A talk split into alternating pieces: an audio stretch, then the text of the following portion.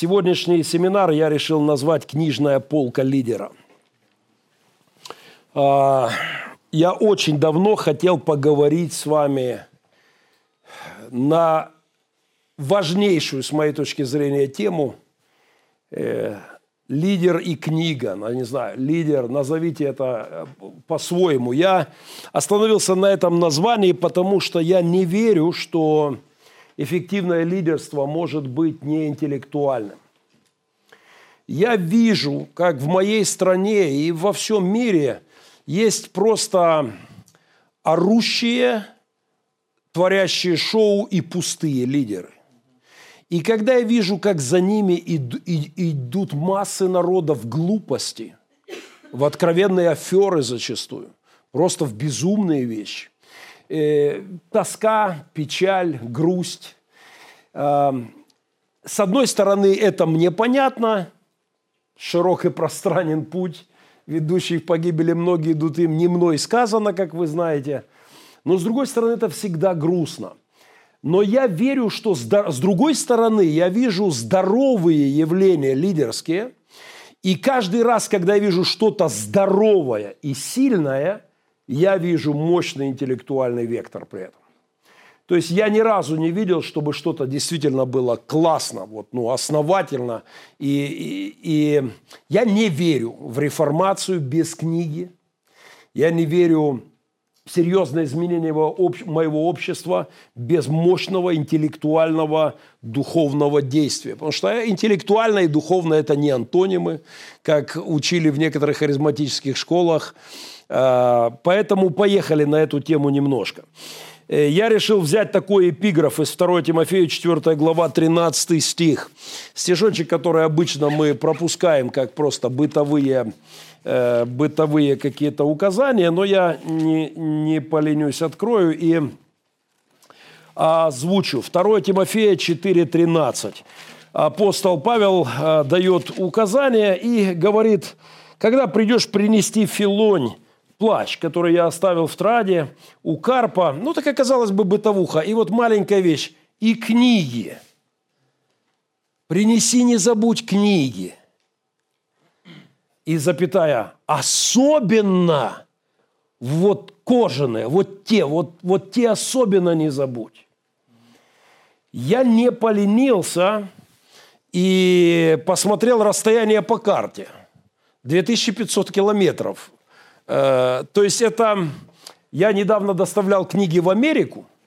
Э, мне надо было мое издание доставить в Америку. Марокко невероятно.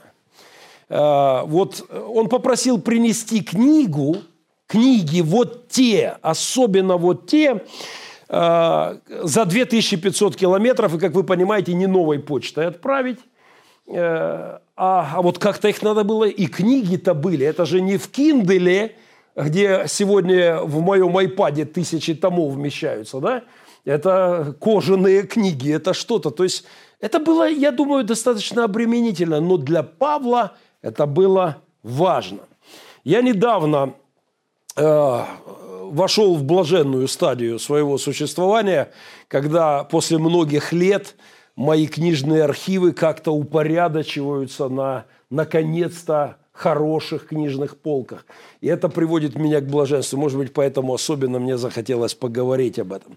«Доколе не приду, занимайся чтением». Прямой приказ лидеру церкви, указание от апостола. Давайте откроем еще. Это 1 Тимофея, 4 глава, смотрим вместе. Э, Причем здесь идет контраст, да, э, в телесное упражнение мало полезно э, упражняйся в благочестии. Я не против фитнеса, вы знаете. Более того, когда кто-то мне говорит из консерваторов, телесные упражнения нельзя христианам, я говорю, не-не-не, вы не понимаете, кому это звучало. Это звучало в культуру, э, в, в культуру бодибилдинга, греки, да, это мышцы, это вот вся эта, эта культура мужчины, в, э, ну, пастор Андрей, как грек, кивает головой. И это звучало в культуру, где был культ тела в прямом смысле слова. И я не против физических упражнений и даже очень за, но, безусловно, для нас звучит «упражняй себя в вере» тренируй себя, поддерживай себя в хорошей форме. И сразу же в контексте звучит, а, доколе не придут 13 стих, занимайся чтением. Поддерживай себя в хорошей форме, читай. А, дальше, наставлением, а, учением, то есть вникай, разбирайся, детализируй, концептуализируй, рефлексируй, все, занимайся, поддерживай себя в хорошей форме. Э, можно очень много на эту тему, но поехали. Я с одной историей, которая меня недавно один брат думал, что порадует, но на самом деле нанес удар просто. И не буду города, фамилии, но мы пересеклись случайно с командой служителей и э, заговорили за книгу. Я спрашиваю, а вот, вот книга, вот второе издание – я говорю, да, вот будет завтра, будет я. А, я говорю, О, пастор, твоя книга единственная, которую я прочитал, кроме Библии. Он думал искренне, что он мне как бы комплимент отвесил. Но у меня и такая святая досада по поводу лидерства в наших церквях, э, людей, которые вообще не дружили никогда с книгой, что он реально меня травмировал. Я, конечно, не подал виду, я не стал э, его тут же укорять в этом, но, но правда думал, что мне комплимент отвешивает. А, это мой больной мозоль. И шутка о христианах в одном из КВН, из КВНов, что эти верующие прочитали три книги, азбуку красную и другую, э, меня лично сильно вышибает. Недавно попавшаяся мне шуточка, в которой троллили одного из э, наших э, украинских э, апостолов, там звучала такая фраза, что пастора в этих церквях путают вторую ходку со вторым пришествием. И это, правда, очень грустная вещь. А, и я уверен, что нам стоит на эту критику обращать внимание. Несколько мыслей. Мы как, мы, как и евреи, должны быть народом книги. Ничего подобного э, по отношению к книге, как Израиль, не существовало в истории человечества. Ни одна культура при всей там, философской культуры Греции или там, Древнего Рима такого отношения к чтению – Э, не было ни в одной культуре мира. Э, Бог дал нам с вами книгу. Э, и сама Тора, да, само Пятикнижие, Танах, да, это, это культура книги. Все вокруг книги. Мы народ коронованной книги. Если вы, может быть, видели, что Тору упаковывают очень красиво евреи – такие солидные, инкрустированные, всякие навороченные ювелирные э, форматы. И более того, есть такое понятие, как корона на Торе. То есть, ну, такая как фиксирующая вот, вот что-то подобное. Здесь есть какая-то раритетная, старенькая э, на, на фото. Э, надевают корону. Кетер Тора ее называют. То есть мы народ коронованной книги. Э, я верю, что само отношение к книге нам нужно посмотреть у евреев. И бегло пройдемся. Чехов когда-то писал, что во многих российских городах библиотеки можно было бы смело закрыть, если бы не еврейская молодежь. А, подчеркивая это. Да? Даже в советское время я помню, что если ты попадал, я не так часто попадал в дома к евреям, но когда мне случалось, я видел вдохновляющие меня книжные полки. Э, у евреев могло всегда быть скромно, с, могло быть скромно с мебелью, могло, могло быть жилье, но книга – это святое. Чтение – это что-то, что возведено в культ, в самой э, структуре израильского народа.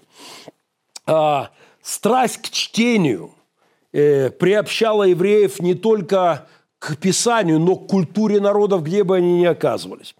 Э, Розанов писал, что если немец всем сосед, но никому не брат, то еврей проникается культурой того народа, среди которого живет. Он заигрывает с ней, как влюбленный. В Европе еврей лучший европеец. В Америке лучший американец. И он говорит, в настоящее время это едва ли не главный упрек, который бросают евреям и иудофобы. Где бы они ни оказались, отношение к книге, отношение к чтению делает их своими. А, часто говорят о евреях и деньгах затертая тема. Но я уверен, что сама эта тема рождается сплошь и рядом из-за отношения евреев к книгам. А, потому что такое преуспевание, которое это, имеет этот народ, можно, конечно, объяснять божественным благословением, и я абсолютно согласен, оно имеет место быть. Но отношение к книге – один из мощных векторов, который делает – успешным евреев в любой культуре, где бы они ни оказывались. Э, приписывают, э, Магомету приписывают известный афоризм, что евреи – народ книги. И часто, часто используют в том, что они любят читать э, книги. Вот в библиотеках всего мира евреев всегда огромный процент. Ну, всегда. Вот вы можете зайти в любую библиотеку из страны, откуда они еще не все уехали, и по лицам понять, что процент этого народа там большой. Какие-то исследования, аналитика. Вот в этих всех э, залах, особенно, понятно, что крупных, серьезных библиотек, процент будет, как кто-то пошутил, говорит, раз, даже больше, чем в шахматных клубах. То есть э, это свойственно этому народу. Э, очень интересные, очень интересная вещь о евреях, что у них в самой книжной культуре есть такое, для них книга не просто чтиво. То есть, к примеру, если говорить о книжной греческой культуре, это философствование, это может быть просто роман, что-нибудь типа, там, не знаю, бульварного романа, не такое не напрягающее, легкое. Для еврея книга это, – это как инструкция к действию. Книга для еврея, она что-то типа интерактива. Вообще еврей ощущает себя персонажем книги, главной книги твоей жизни. Это вбито в подкорочку. И я в одной из своих проповедей я приводил этот пример, что мы, мы в главных ролях с вами. Мы пишем книгу. Книга, книги – это не только то, что я пишу, и не только то, что я читаю. Я есть часть величайшей книги. А, я убежден, что христианство – это главный триллер в истории, это главный детектив, это величайший роман, это лучший нон-фикшн, да, это, э, лучше, э, это в любом жанре, это э, не, вне конкуренции. Но я, я ощущаю себя в деяниях 21 века. Я ощущаю себя частью пишущей книги. Я верю, что нам нужно иметь это ощущение. Мы не просто пишем книги, мы пишем историю, а история – самая великая книга – история церкви – это основа вообще истории человечества. Вот у евреев есть не просто отношение с книгой как к чему-то развлекающему. Это какой-то интерактив с книгой. И я бы хотел это подчеркнуть, не вдаваясь сейчас в подробности. Я просто я несколько лет ждал, когда это появится на экранах. Русские евреи. Посмотрите, я, сегодня мы говорим о книгах. Но это то, это то видео, которое стоит посмотреть. Это то э, Парфенов, Леонид Парфенов, русские евреи. Э, когда вы взглянете на эти, мы как раз с Андреем Дудиным в Вилатуре, со Стасом, с Андреем просмотрели э, э, эти все три части. Несколько лет они не были в открытом прокате, показывались в кинотеатрах, парфеновский проект. Когда это добралось до Ютьюба, я не мог оторваться. Я еле живой и уставший смотрел это. Но я сейчас к чему? Влияние евреев на культуру России. Вообще, я понимаю русских националистов, которые кричат, всю евреи, евреи оккупировали всю нашу культуру. Лучшие песни еврейские, лучшая поэзия еврейская, лучшие изобретения в науке еврейские, а, лучшее, что сделано в стране, сделано евреем. Понимаете, этот народ книги имеет самое колоссальное влияние. И я убежден, что церковь должна быть наследником этого. Мы должны быть людьми книги в самом высоком смысле этого слова. И это умножает наше влияние. Пассионарность еврея в любой культуре, во всех областях жизни, об этом тоже немало сказано. Я не пойду сейчас сильно в, э, в эти... Жванецкий. Они в любой стране в меньшинстве, но во всем они в большинстве. А, и это, я верю, что так должно быть о нас. Христиане должны быть большинством.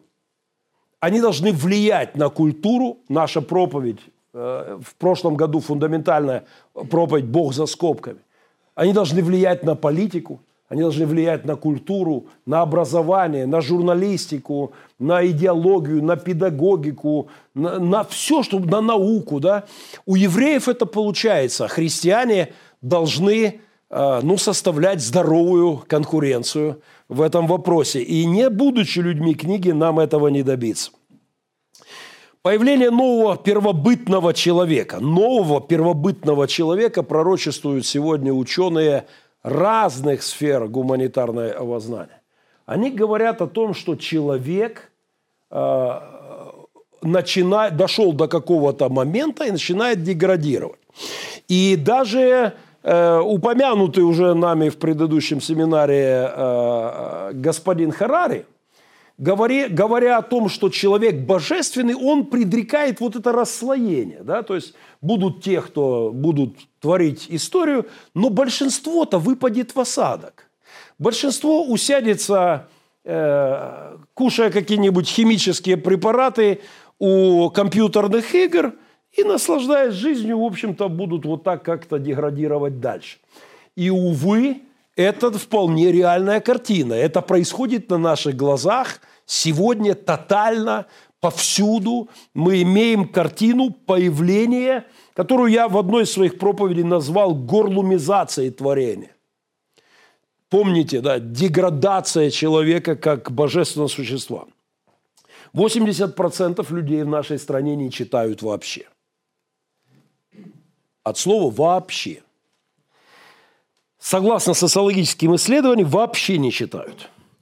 И это в стране, в которой еще 30 лет назад она входила в одну из самых читающих стран мира. То есть у нас действительно была короткое время культура книги. И мне очень повезло в моей жизни, что эту культуру мне привили. Я э, помню, когда мы беседовали с моим, ну теперь уже э, многолетним, э, как бы помягче выразиться, оппонентом по вопросу войны в Украине с Алексом Шевченко. И э, он снимал программу «Угол», и мы заговорили о литературе. И он был действительно удивлен тем, что вот я могу легко перейти на обсуждение э, русской классической или мировой литературы по многим параметрам. Мне повезло. Э, я стал мальчишкой книги, и я очень благодарен Богу за то, что вот так в моей судьбе получилось. Это оказало на меня громадное влияние. Современные философы, социальные антропологи, те, кто изучает э, об развитие человека как существа вот в обществе, да, в социуме, говорят о неминуемой деградации, о появлении в городах нового первобытного человека.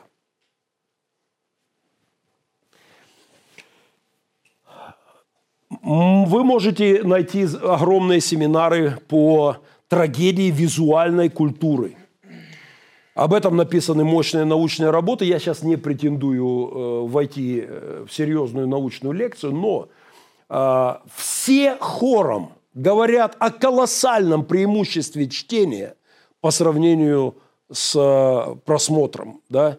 это разный уровень вообще развития интеллекта, души и массы человеческих качеств. То, что сегодня называют инстаграмным мышлением или твиттерным восприятием мира, э, это действительно отупление человека. Э, люди не способны воспринимать тексты. В прошлом году я, ну, едва не выругался. Пасторская этика была где-то на крае, на, на самом краешке. Я написал, казалось бы, простой текст. Но когда люди начали обвинять меня в том, что я даже и близко не имел в виду в этом тексте из нескольких абзацев, я, я пересмотрел текст, я все просто сказал. Это не было какая-то слишком замудренная вещь. Но а, огромное количество людей, подписчиков в соцсетях, не способны просто, я, я уже просто, ну, я говорил, люди, вы отупели вообще. Перечитайте, что я сказал еще раз. И это меня сильно нервировало, но я понимаю, это то, с чем мы сегодня все имеем, э, имеем вот дело каждый день. Визуальная культура. И в современной, в визуальной культуре – парализуются важнейшие христианские вещи, такие как, как творчество, такие как креатив, рефлексия, размышление, аналитика. Все это отсутствует в визуальной культуре напрочь. Тупое перелистывание страниц, легкие там иногда два-три слова, состыковка в одно предложение и выполняет страшную роль с человеческим мозгом, с человеческой психикой, человеческой способностью вообще к Э, ориентации во времени и пространстве. У нас вообще нет долгой традиции чтения в нашей культуре. Еще сто лет назад 80% людей были неграмотны в нашей культуре. То есть люди, жители Украины не умели читать под, сплошь и рядом, да, там России, Укра... ну, постсоветского пространства. И э, когда начали читать, э, бум чтения пришелся на 50-е, 60-е годы, и в это же время зарождалось телевидение. И оно очень быстро стало конкурировать с зарождающейся мощной культурой чтения, и, в общем-то, эту конкуренцию сегодня абсолютно завалило. А, есть страны, в которых все по-другому. Допустим, в Англии еще там в начале 19 века – жители поселка подписывались на журнал вместе, что это было недешевым делом, подписывались, выписывали журналы и потом читали по очереди, рассуждали над текстами. То есть у них, я, ну опять же мы говорим о переводе Библии, да, а, наш перевод – на понятный язык людям не успел выйти, как полетел в коммунистические костры. А в Германии столетиями, в Европе люди читали столетиями Библию на понятном языке. То есть там все равно долгая культура чтения. У нас она только начала появляться, и это совпало с появлением телевидения и со всеми вытекающими отсюда драматичными последствиями. Несколько карикатур я вставил в презентацию – Книга и телевизор в борьбе вот в этой карикатуре. Но обратите внимание на пикантную подробность. У телевизора четыре руки. А, четыре руки. И он, безусловно, имеет большие шансы а, на то, чтобы в этой конкуренции а, победить. Несколько аргументов в пользу чтения очень бегло. Вы можете найти по этому поводу много материалов, я несколько. Словарный запас – когда ты смотришь телевизор, э, телевизор нацеливается на большую аудиторию и использует очень простые термины. Э, малое количество программ, в которых вы услышите сложную терминологию. За этим следят десятки людей, чтобы упростить, чтобы охватить большее количество людей. Сегодня я слышу от пасторов постоянно, Геннадий, пиши блоги нормальным языком. Я говорю, я не буду – я могу говорить на терминах «блин», «нафиг», елы-палы, и вот на этот уровень я могу опустить текст, и в принципе могу то же самое выразить. Но я хочу э, говорить с людьми на нормальном языке. И я понимаю, что я обрезаю огромадную, огромадную аудиторию. А если я перейду на матерную ругань, я же, в принципе, я, мне сильно надо постараться. Но это, это, конечно же, завоюет огромадную аудиторию. И сегодня это же не просто тренд, да, когда э, ведущие крупных э, проектов на YouTube, где нет цензуры матерной, да, э, вот, вот так выражаясь, привлекают огромную аудиторию. Потому что телевизор, там упрощена вообще э, лексический словарный запас абсолютно минимизирован. Давайте посмотрим еще на эту карикатурку. Когда человек смотрит, пассивное восприятие, он ничего не воображает, ему все нарисовали. Когда человек читает, вот здесь рождаются вселенные. А, это два разных по природе, биохимической природе и, конечно же, духовной природе процесса.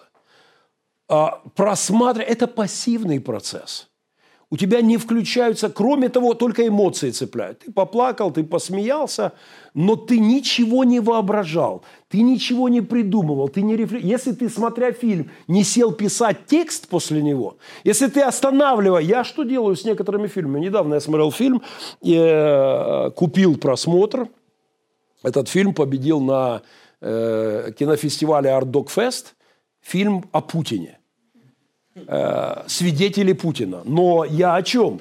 На этом же фестивале три года назад победил фильм э, «Almost Holy» обо мне. И я начал писать блог под названием «Я и Путин победили на Ардокфесте». Но что приятно, фильм обо мне с позитивной коннотацией о Путине с огромным минусом. Фильм очень сильный, сделан э, Виталием Манским. Но я, когда я останавливаю и пишу, я рефлексирую. Это работает. Я развиваюсь, я творю. Когда я просто выпал, смотрю, э, я деградирую. Э, это, э, это просто вот так работает. Память и мышление. На этой карикатурке может быть чуть-чуть хуже видно. Ну вот хлопчик сидит у телека ха-ха-ха-ха, потом мозг выскакивает с криком «хватит», он кричит мозгу «ты куда?», тут я чувствую себя бесполезным, и мозг идет садиться читать книгу.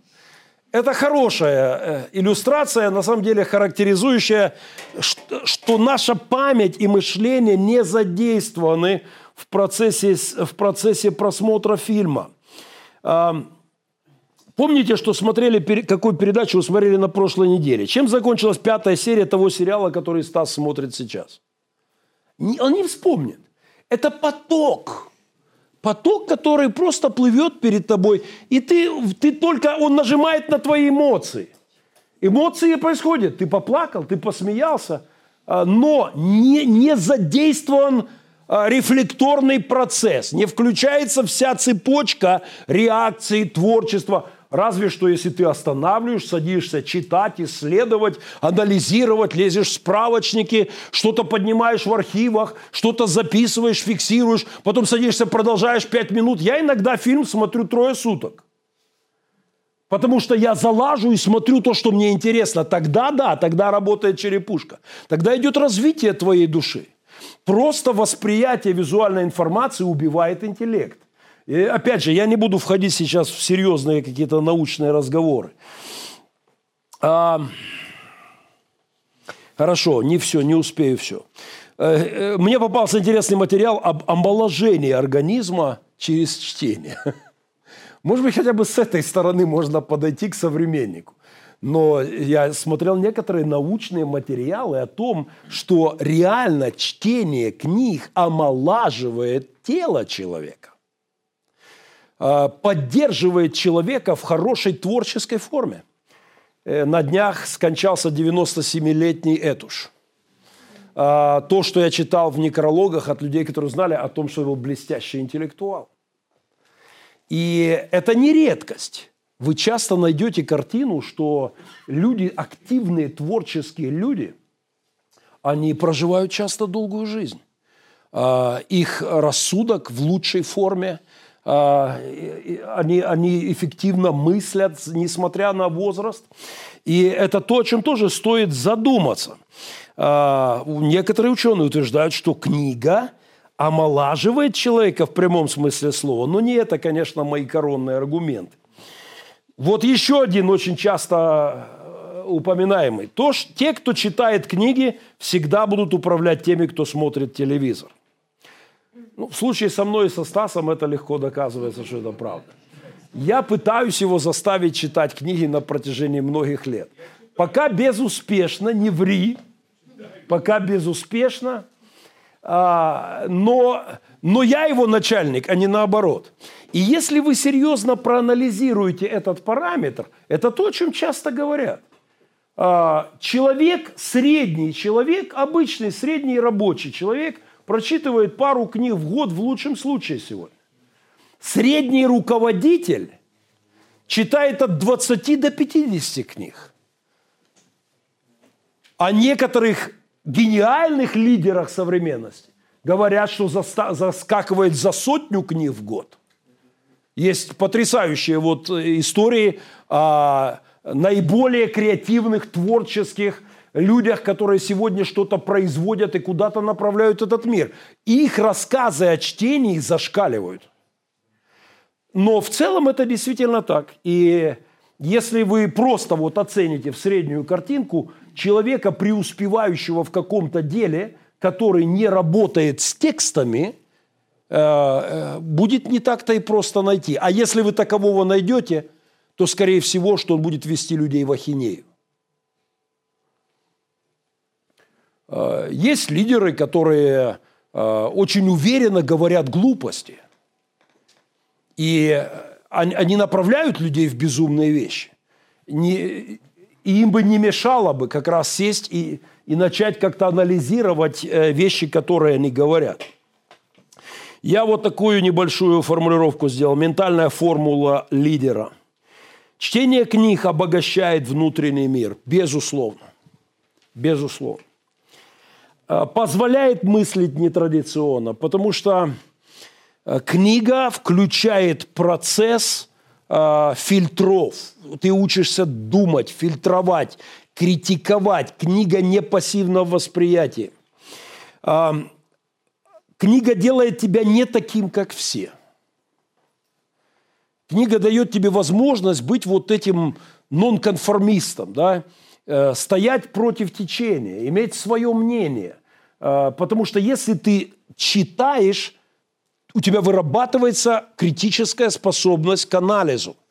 И тебе не так легко тебя увлечь массами каких-то потоков, куда бы, бы попадя, любой информации тебя повести а, куда, куда зря.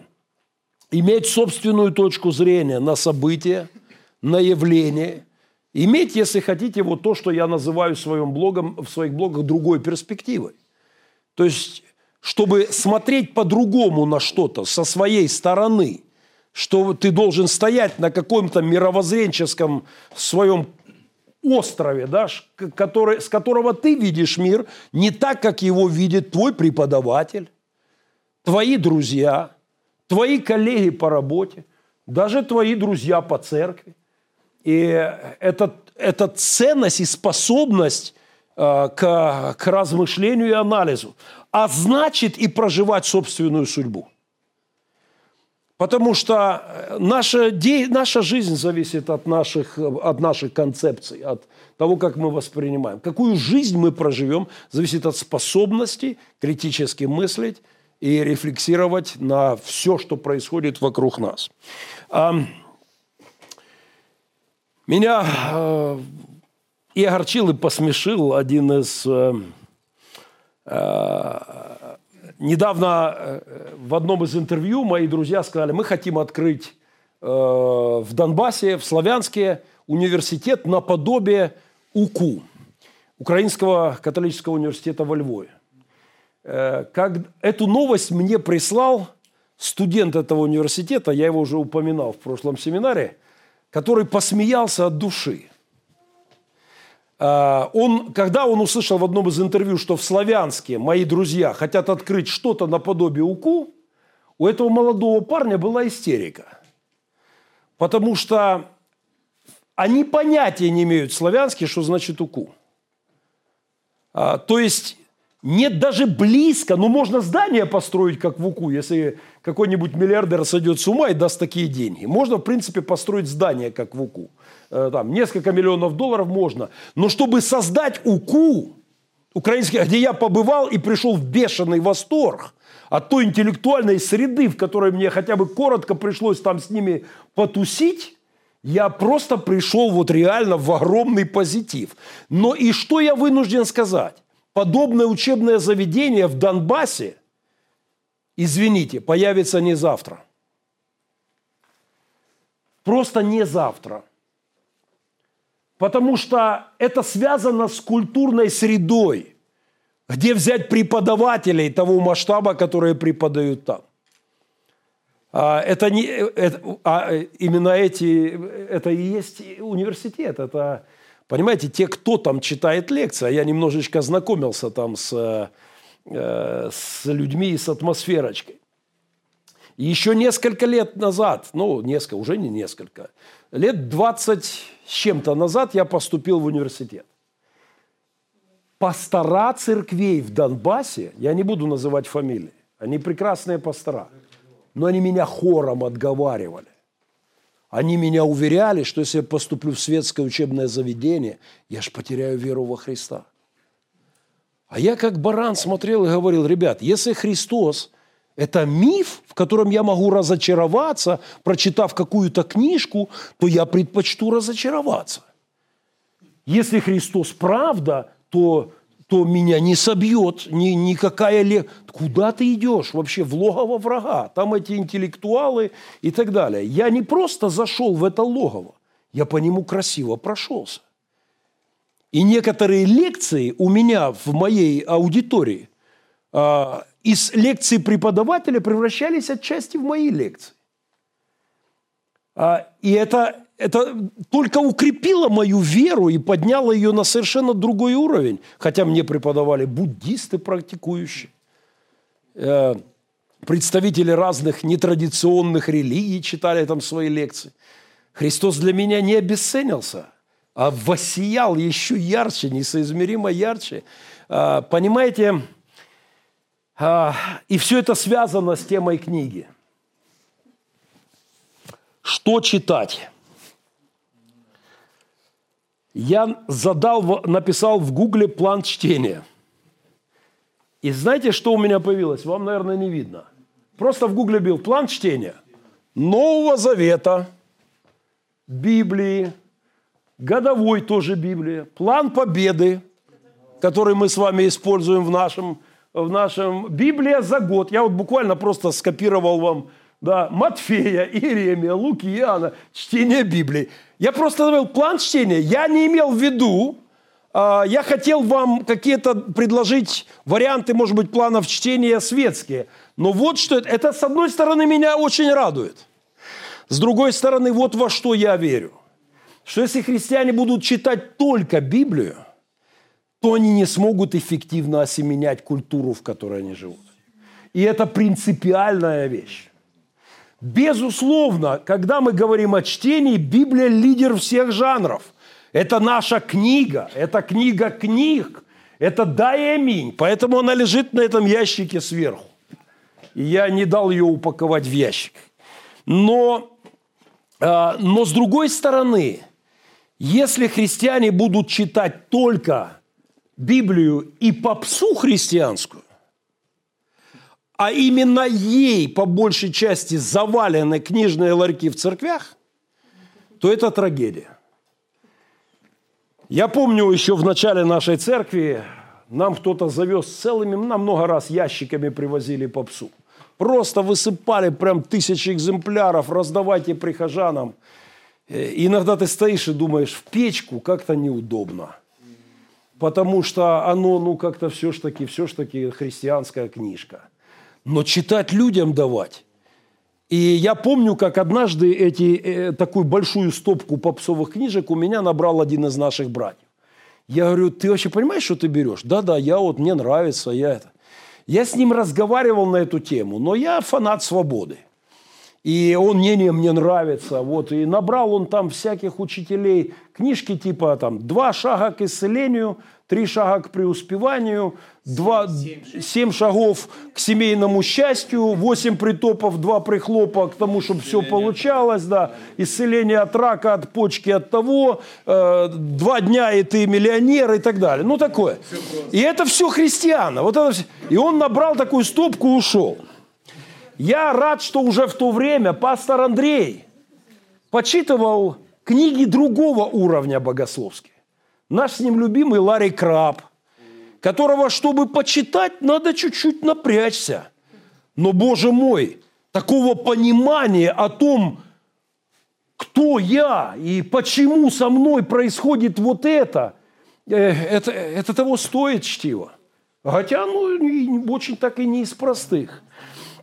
Что читать? Э, так вот, чем меня порадовал этот брат. Прошло пару лет.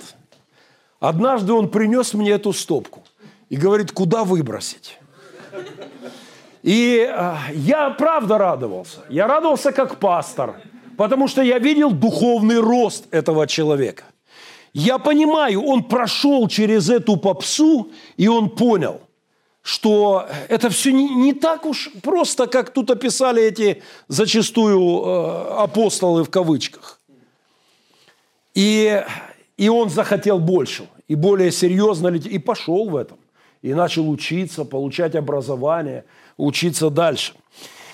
Когда мы говорим, что читать, мы сразу же упираемся в два разрывающих христианство на куски тренда – и я хочу, чтобы лидеры церкви услышали. И я скину в группу в Фейсбуке главу из моей книги, не опубликованной, по которой я читал семинары по православию. Э, «Назад Святой Руси» к вековой гнили и плесени.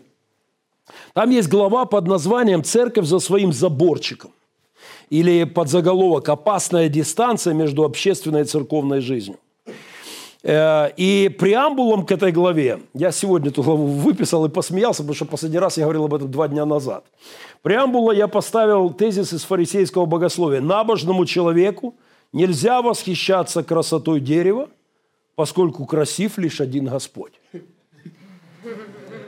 Вроде смешно, но два дня назад я выложил клип э, Жени Гудухина, э, клип «Мы стали столичными». Красивая песня о том, как город засасывает, суета закручивает, и что вот жуки там счастливы там где-то на дереве, э, звезды в небе. И там в клипе танцует балерина. Клип, суета города, они с женой кофе пьют, и танцует балерина. И вы представляете, у меня на страничке в Фейсбуке повылазили ферапонты. Вот эти религиозные и причем это люди, уважаемые мной, некоторые я знаю, некоторые. И мне так грустно на это смотреть. А что это, во что она одета? И я пытаюсь смягчить. Я, я говорю, Жень, в следующем клипе одень на нее шубу и какой-нибудь платочек. Не смущай, братьев и сестер. Я уже как могу мягко, но люди на полном серьезе именно на этом концентрируются. Так вот, всю разницу в культуре я эту главу выложу, и я прошу вас, прочитайте ее. Она совсем небольшая. Но в церкви есть всегда этот тренд. Ярче всего это изобразить как раз русской классической литературой. Э, это история Зосимы и Ферапонта, братья Карамазовы, внутри одного монастыря, два духовных лидера. Зосима, который видит этот мир, и э, он открыт к тому, чтобы в этот мир идти и как-то его а, вот, благословлять, я не знаю, вдохновлять, освещать. А Ферапонт – это, если словами проповеди моей, опять же, в том году, это Бог за скобками. А Ферапонт осуждает его, куда ты лезешь, это мирское. И он даже на, на похороны приходит. И говорит, а старец-то ваш провонял, э, э, смердит, значит, не святой умер, смердит. Потому что конфетками баловался. Шальной такой, понимаете, вот он святой, потому что он это не делал, и это не делал, и это не делал. Это два тренда в христианстве. Я с этим сталкиваюсь. Как это преломляется в протестантской культуре? Легко. Это не только православная проблема. Легко. В протестантских церквях не читайте мирскую литературу. Не смотрите мирское кино. не смотрите, не слушайте мирское радио. Не слушайте, не ходите на мирской театр. А, это один взгляд. Люди думают, что они так могут сохраниться в этом мире. И есть совсем другая, другой взгляд. Взгляд Зосима. Я не знаю, я любую песню, почти любую, которую я включу, я слышу псалом. Понимаете, для меня все в этом мире наполнено славой Божьей. Ну, почти на все, что я смотрю, даже когда люди в грехах каких-то там, я все равно вижу божественную искру. Я вижу, вижу, вижу Божью работу. Я вижу жажду по Богу, нужду в Боге, поиск Бога. Даже в самых жутких каких-то проявлениях. И я не боюсь этого. А, поэтому мой совет, конечно же, конечно же, это книга книг. Конечно же, это абсолютный приоритет. Безусловно, это, это, это главная книга в истории. Это живая книга. Мы пишем эту книгу. Мы сегодня пишется книга жизни, деяния. Мы церковь, это про нас. И мы сегодня живем, и мы вписываем свои главы в эту книгу не в текстовом варианте, а жизнью своей. И, конечно, это номер один. Конечно, для меня богословские книги, серьезные богословские книги. Во-первых, систематическое богословие. Э, я просто советую вам, чтобы хороший томик, ну или в электронном виде, систематического богословия всегда был под рукой и периодически ныряйте в какие-то разделы. Э, перечитывайте, думайте, идите по ссылкам, анализируйте, читайте лекции, понять богословие, да, то есть э, религиозная философия. Для меня это просто, это это мир, это вселенная, это богопознание в высоком смысле этого слова. Но я, конечно же, призываю читать классическую литературу, русскую и мировую. Безусловно. А много можно говорить об этом, особенно в специфике русской культуры, потому что Бог был изгнан из церкви на Руси. Церковь стояла на цирлах перед царями, перед негодяями, но Бог действовал. И Он действовал через писателей, поэтов, художников, театральных деятелей. Он, он действовал через певцов, даже сплошь и рядом. Э, мне первые проповеди звучали в мою жизнь, очень эффективные проповеди, из уст алкоголика и наркомана Высоцкого. Среди плывших свечей и вечерних молитв я сейчас возьму гитару и спою без запиночки. Спустя десятки лет. Это были мои молитвы. И Бог действовал через этого человека. А, через людей полных несовершенств Бог все равно действует. Он находит каналы, как действовать. Поэтому я э, призываю не бояться светской литературы. А, я считаю, что русская классика, мы хотим, я при, при всем почтении, да, э, мы все равно же продукт русской духовной культуры. И русская классика, нам, я считаю, нам абсолютно важна. Мне крайне приятно, когда э, Стив Хувер, режиссер фильма «Почти святой», со мной не один, и не два, и не три часа говорил о Достоевском. Причем я на английском с ним о Достоевском, и, и я понимаю, он в теме, мы обсуждаем персонажи, мы говорим о каких-то сценах, да, и вполне себе человек в Америке, да, читает русский, это, это огромный кладезь, духовный кладезь. И нам сто... И, кстати, она вся сегодня просто это... Э, это помогает тебе говорить на языке общества, в котором ты живешь. Это действительно вот те самые культурные коды считывает. Ты, когда я читаю русскую классическую литературу или мировую классическую литературу, я легко могу найти метафору, я легко могу найти образ, я могу привести пример, я могу просто понимать э, мир, в котором мы живем. И поэтому я настоятельно вам рекомендую это делать. Лично, что говоря о моих планах, да, у меня есть сейчас несколько планов чтения, с которыми я работаю. Э, отличные, отличные лекции Дмитрия Быкова, э, называется «100, 100 лекций». Да? Он берет Э, с 1900, 1900 э, год, 1901, и каждый год он выбирает одну книгу э, из русской литературы, а, которая с его точки зрения характеризует эпоху и достойна внимания. И я вот так как-то с ним прошелся. Уже два десятка книг я прочитал за короткое время по этому плану. Намерен охватить весь этот век. Мне это очень интересно. И если вы обратите внимание, да, среди прочитанных, ну, например, там, Горь, э, роман, э, роман «Поединок Горький мать». Я приводил примеры, я целую проповедь брал из фильма – э, Горького «Мать», но фильм это никогда не смотрите фильм, не читая книгу. Это безумие. Это безумие.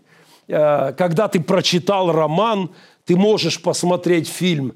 99% ты будешь разочарован фильмом, а, но, но какие-то иллюстрации ты можешь из, из этого тоже взять. Но роман выигрывает. Многие вещи, которые я читал за последний год, э, были, помогли мне сказать что-то в моих блогах.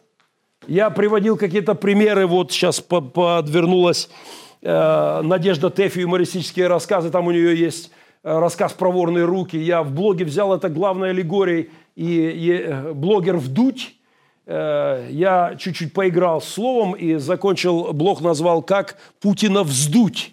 Потому что в рассказе Тэфи есть замечательная история, которую я взял главной аллегория, где клоуна-неудачника, который деньги с них взял, а, а фокусы у него не идут, они в конце концов решили вздуть, отлупить. И, и просто ты, ты, говор, ты берешь какие-то метафоры. Когда ты читаешь, ты используешь твой лексикон, твоя э, метафорический ряд, аллегорическая какая-то картина, она расширяется, и это абсолютно полезно. Когда бы я еще перечитывал Маяковского – как не по этому плану, облако в штанах. Там, там масса проповедей. Потрясающе. И это помогает понять тебе вообще этот мир, в котором мы живем. Да? А, э, русская классическая, лучшая публицистика. Я советую читать хорошую публицистику. Э, то есть это, это те тексты, которые... Что такое вообще публицистика? Это вот произведение на актуальные темы, да? какое-то осмысление вот сегодняшних проблем общества, да? Есть люди, которые пишут классные тексты. И это стоит читать, чтобы анализировать, думать, задавать вопросы, критически, конечно же, воспринимая любой текст. Любой текст абсолютно требует критического восприятия. Non-fiction, то, что называется, да, не вымысел, не фантазия, да, не фикция, non-fiction.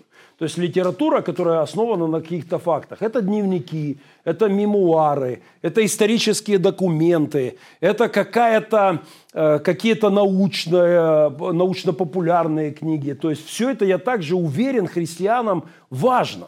И я получаю огромное благословение. Я вижу Бога в этом мире. В какую бы сферу я ни взглянул, я вижу моего Создателя, я вижу его действия, я вижу его влияние, я вижу его затею, его замысел. Понимаете, все наполнено им. И э, мы говорим, да, Слово Божье – это э, источник коррекции, корректировки, это мерило, но Бог действует повсюду. И и нам стоит, стоит вот этот диапазон не, не терять. Христиане, которые говорят, я читаю только Библию, меня приводят в ужас. Мне жалко их. Потому что это как слушать, ну, не знаю, вот я сегодня слушал с утра с сынами Ронда Венециано, знаменитый оркестр. И э, прекрасный, невероятный мил. Ну, допустим, я буду слушать Ронда Венециано, только Ронда Венециано. Вот все. Только, вот все, из всей музыки только Ронда Венециана. Я же себя обедняю. Я же ущерб сам себе наношу, когда я же мир отрезаю целый. Понимаете, э, это, Библия это как ноты. Ноты, но из этих нот создано все лучшее в мире, что есть. В литературе, в искусстве, в истории – Э, в обществе, в котором мы живем. Поэтому я абсолютно рекомендую читать нон-фикшн. Я принес вам черный ящик. Э, и... Я закончу быстро. Папа обувь написано, ну, что-то в этом тоже есть. Давайте как готовность благовествовать мир. Я взял книги, которые я читаю сейчас – я подумал, что это будет хороший... Что, Валера, хочешь записывать? Фотографии? Не, я не дам. Я, я книги не даю, сори. А, книги, которые я считаю, они здесь не систематизированы, поэтому я, ну, например, а, я просто по... Э, Валера, а ну иди будешь ассистировать мне. Может, потом что-нибудь и дам посмотреть. А, «Опыты Монтеня» – это удивительная книга в истории. Я сейчас подумаю, я себя в какой-то степени ощущаю в башне Монтеня э, сейчас. Это одна из самых удивительных книг в истории. Она перекинула мостик между эпохами.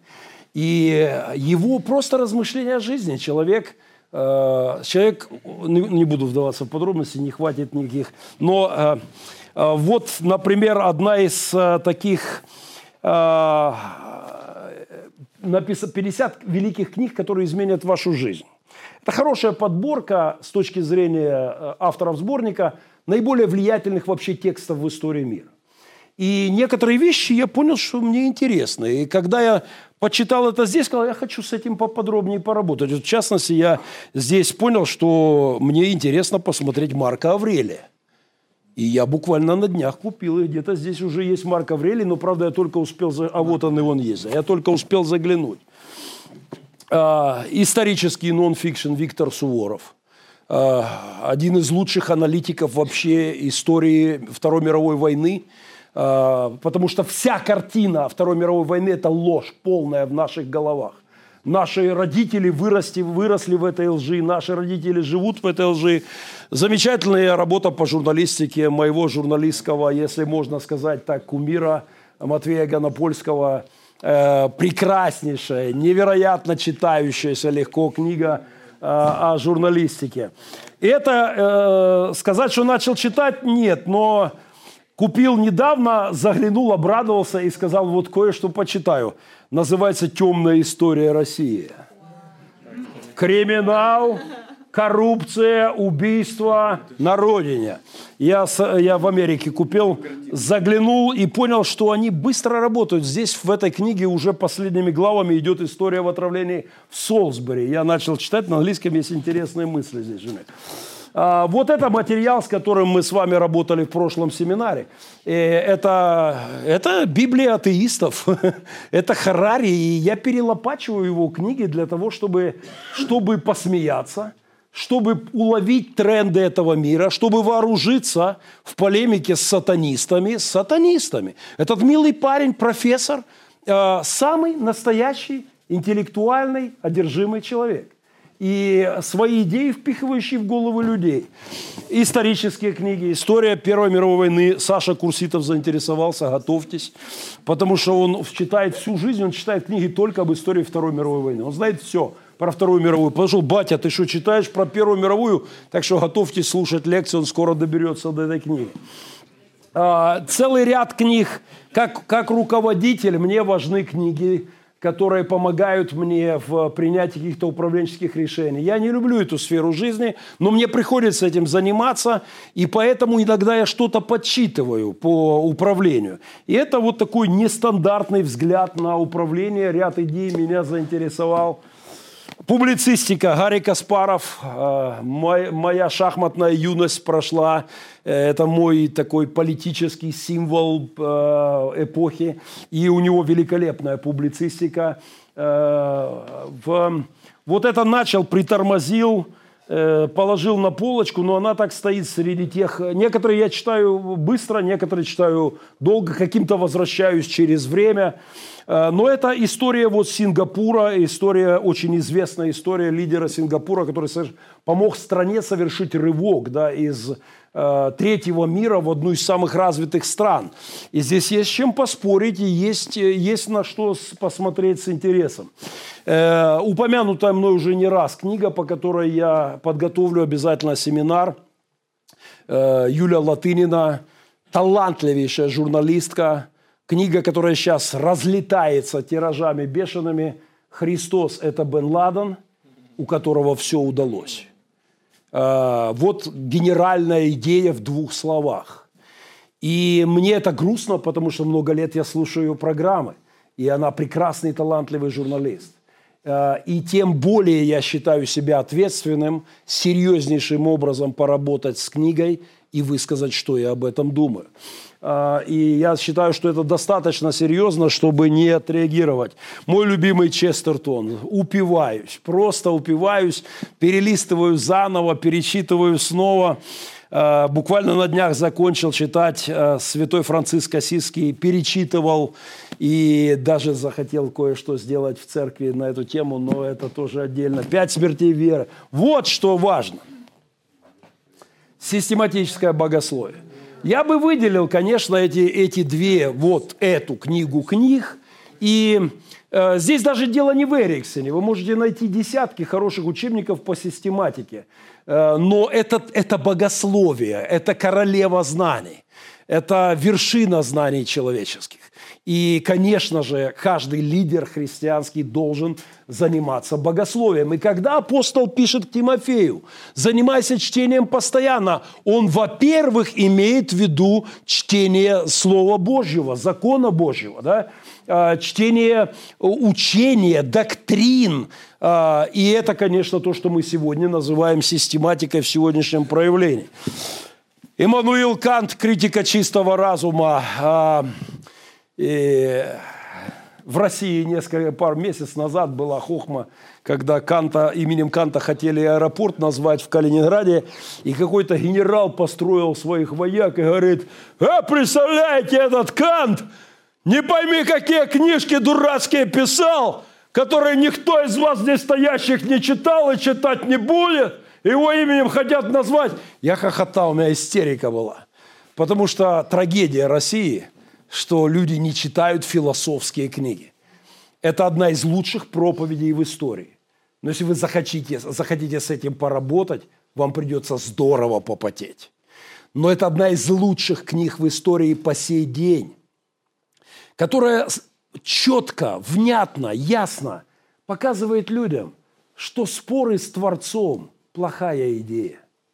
А, что разуму надо склониться и признать свою ограниченность и, и, и признать, что в вопросе споры с Богом – это глупость, просто глупость. Но это серьезные вещи, которые, правда, есть, есть не такая небольшая попса. Вот это я купил, вообще не знаю. Я редко покупаю книги, о которых я ничего не знаю, ничего не слышал.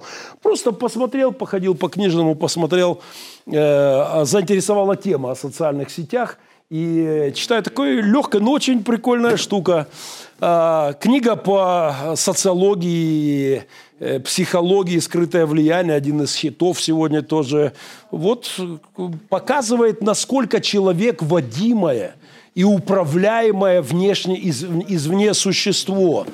Дмитрий Быков, уже упомянутый сегодня интересный роман, в котором он красиво троллит Россию, а вы знаете, что это мне тоже как-то интересно. А, вот эту книгу я только заглянул, еще не начал читать, положил в ряд уже читаемых, но пока только предисловие, потому что автор этой книги хочет написать про меня роман. Он позвонил, говорит, я хочу написать про вас роман, про, не просто роман, а трилогию.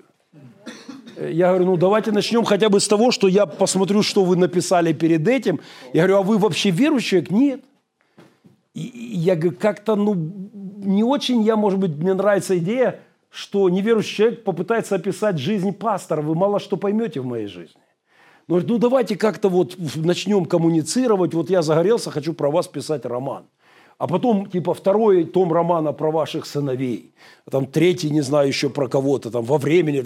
Ну, я говорю, ну, давайте начнем с того, что я посмотрю вашу книгу. И вот я э, подписал. «Магию утра» читал? Отлично. Держи пять.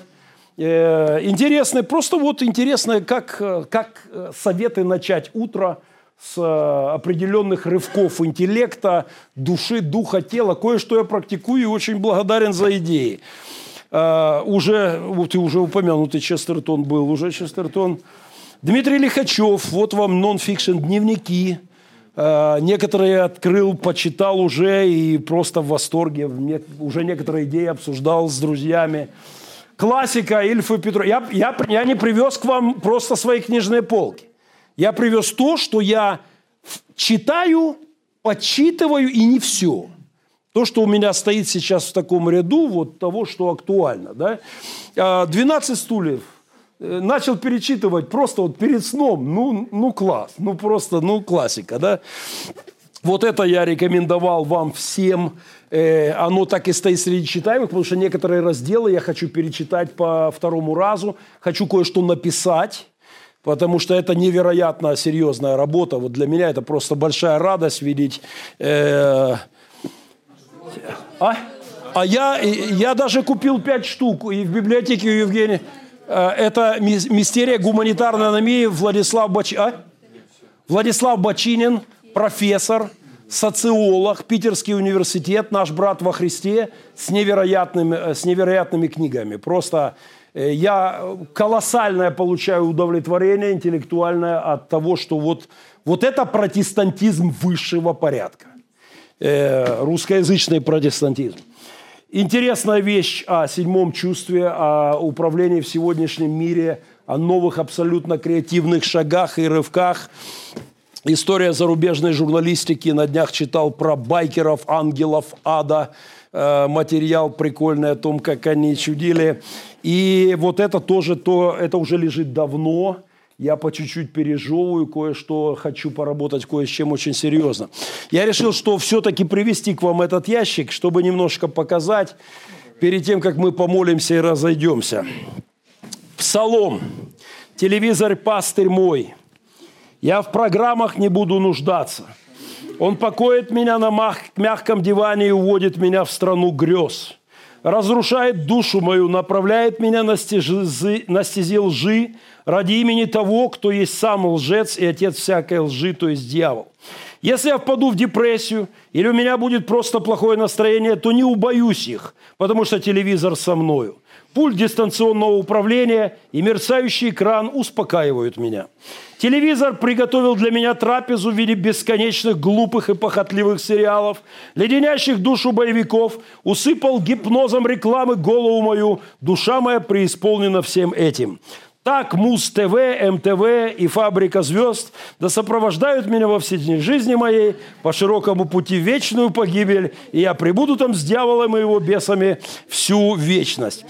Ну, конечно, Слепаков э, в шоу «Наша Раша» это, пожалуй, лучшая пародия на телевизор. Я не лишу вас удовольствия. Звук есть у нас? Классный мужик. Э, классный мужик Слепаков. И так поржать с, те, с телезрителя, это его диалог с телевизором. Ну, насладимся минуту, если получится.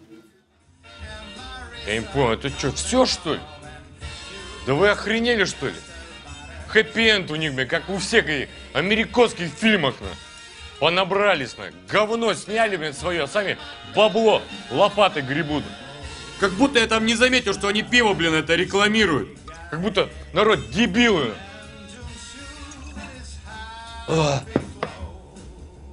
О, Орлов, на, охренеть. Что-то я не знаю такого режиссера. Михалкова он знаю, это кто такой вообще? Ты не Орлов, понял? Ты Синичкина вообще. Или какой-нибудь Воробьев нахрен. Тебе до Орлова еще жить, дожить. Ну ладно, татар этот наснимал, блин. Что ты наснимал там, а? Дебил. Ну и так далее и тому подобное.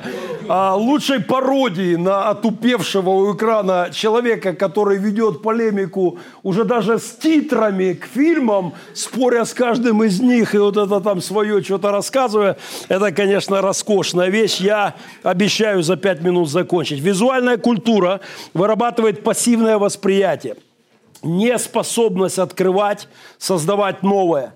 Без чтения не возникает логика-аналитическое мышление, но только ассоциативно-эмоциональное. Это две разные сферы. Одна развивает, вторая э, способствует деградации человека. И телевизор мне природу заменил. А я все чаще Спел, в принципе, Матроскин давно. Как будто кто-то подеменил о морях и не мечтаю. Телевизор мне природу заменил. Ну и дальше там есть завтрашнего дня, завтрашнего дня я все поменяю, да. Идет горлумизация человечества и приближается скотство последних времен. Церковь не имеет права, будучи народом книги, отдать культуру чтения. Церковь не имеет права отдать позиции интеллектуальные. Церковь не может быть просто стадом, которое управляется политтехнологами, политиками, продюсерами, а то, что это принимает колоссальный характер, об этом, наверное, в одной из ближайших проповедей. Когда человек читает книгу, книга пишет человека. И при этом, даже если ты читаешь атеистическую книгу, критически ее воспринимая, пишет человека. Мы с Андреем э, говорили, с Андреем Наумовичем, говорили о том, что э, книгу Ренана, упомянутые книги атеиста Ренана, Александр Мень предложил издать за собственный счет при условии, что он напишет небольшое критическое предисловие. Он говорит, мне вообще не страшен Ренан. Дайте мне написать маленькое предисловие, а, что я думаю об этом. И эта книга будет выполнять обратную роль. Она будет приводить людей к Богу. А, книга, даже, даже темная книга, через критическое осмысление, она помогает тебе стать сильнее, как вирус делает тебя сильнее. Поэтому я не боюсь атеистических книг на моих полках. А, они есть самые свежие, как вы знаете. И, и это меня только укрепляет – если я знаю того, в кого я уверовал. И вот домашнее задание. А, я прошу вас прочитать один текст. Там 30 страниц. Называется текст «Человек отменяется». Клайв Стейпл Льюис. Это написано в 43 году. Битва за Сталинград. Так, просто фишка историческая. Это его размышления над тем, чему учат педагоги и что случится, если такие педагоги будут дальше, дальше учить детей. Что произойдет в конечном итоге с миром, в котором мы живем. И я специально выбрал текст не очень простой. То есть э, это текст, который требует напряжения. Вам надо смотреть на сносочки – надо посмотреть немножечко куда-то. Но вот что я вам прочитаю перед предисловием. А, некто написал, если вы скажете мне, что кроме Библии разрешено читать только еще одну книгу, и спросите, какую бы я выбрал для всех людей, я отвечу сразу, вот эту. Человек отменяется. Самая совершенная защита естественного закона, морального закона – присущего во всем творении Божьем. Самая совершенная защита, которую мне довелось встретить. И я думаю, что лучше нет. Если книга вообще способна спасти нас от непрестанно растущей глупости и умножающегося зла, честь эта выпадет небольшому трактату Льюиса. Я буду проповедовать одну из проповедей о том, как легко управляется человек в наше время. И я хочу, чтобы к этому моменту вы прочитали этот текст. И вот что еще входит в домашнее задание. Вам надо не просто его прочитать. Вам надо своими мыслями наметать несколько тезисов. Что вы думаете о прочитании? Как вы его поняли? Вашими словами. Не просто скопировать цитату вставить, а скажите мне, что вы увидели. Напишите мне несколько комментариев к этому тексту от вас лично. Месяц у нас есть до следующего лидерского. Это 30 страниц. Я перечитал это сегодня в очередной раз. Ну, за часик, может быть. У вас есть месяц. Поработайте с этим текстом. Я, к сожалению, вынужден сказать, что для некоторых из вас это будет непростое задание. Не воспримите это как просто так вот я свысока, да? Читайте тексты, достойные внимания. А, этот текст, безусловно, достоин серьезного богословского, философского, этического, христианского осмысления. В нем то, что он написал в 43 году, с этим сегодня пытается спорить господин Харари со своими книгами в миллионы экземпляров. И этот спор Харари проигрывает. Абсолютно. Маленький, не очень простой, ну и ничего там, это не критика чистого разума Канта. Поэтому это домашнее задание. Человек отменяется, Клайв Стейпл, Стейпл Льюис, я прошу от вас ваши тезисы на страничке или в бумажном варианте, или отправить мне в Facebook э, ваши мысли по этому трактату. Э, попробуйте по-своему пересказать текст, какие-то главные мысли. И да укрепит вас в этом Господь. Спасибо за внимание. Мы народ книги и не отдадим ее ни за что. Господь, я прошу Тебя, благослови нас, как лидеров, как команду, чтобы мы в столетие, когда людей правда ведут, ведут в безумные идеи, ведут в безбожие, ведут к антихристову престолу. Я прошу Тебя, Господь, чтобы Твоя церковь посреди всех этих потрясений могла поклоняться, могла улыбаться, могла смотреть и верить, и знать, что весь этот мир в Твоих руках, в Твоем порядке, и чтобы никакой дух злой не смутил Твой народ. Благослови нас быть народом книги. Аминь.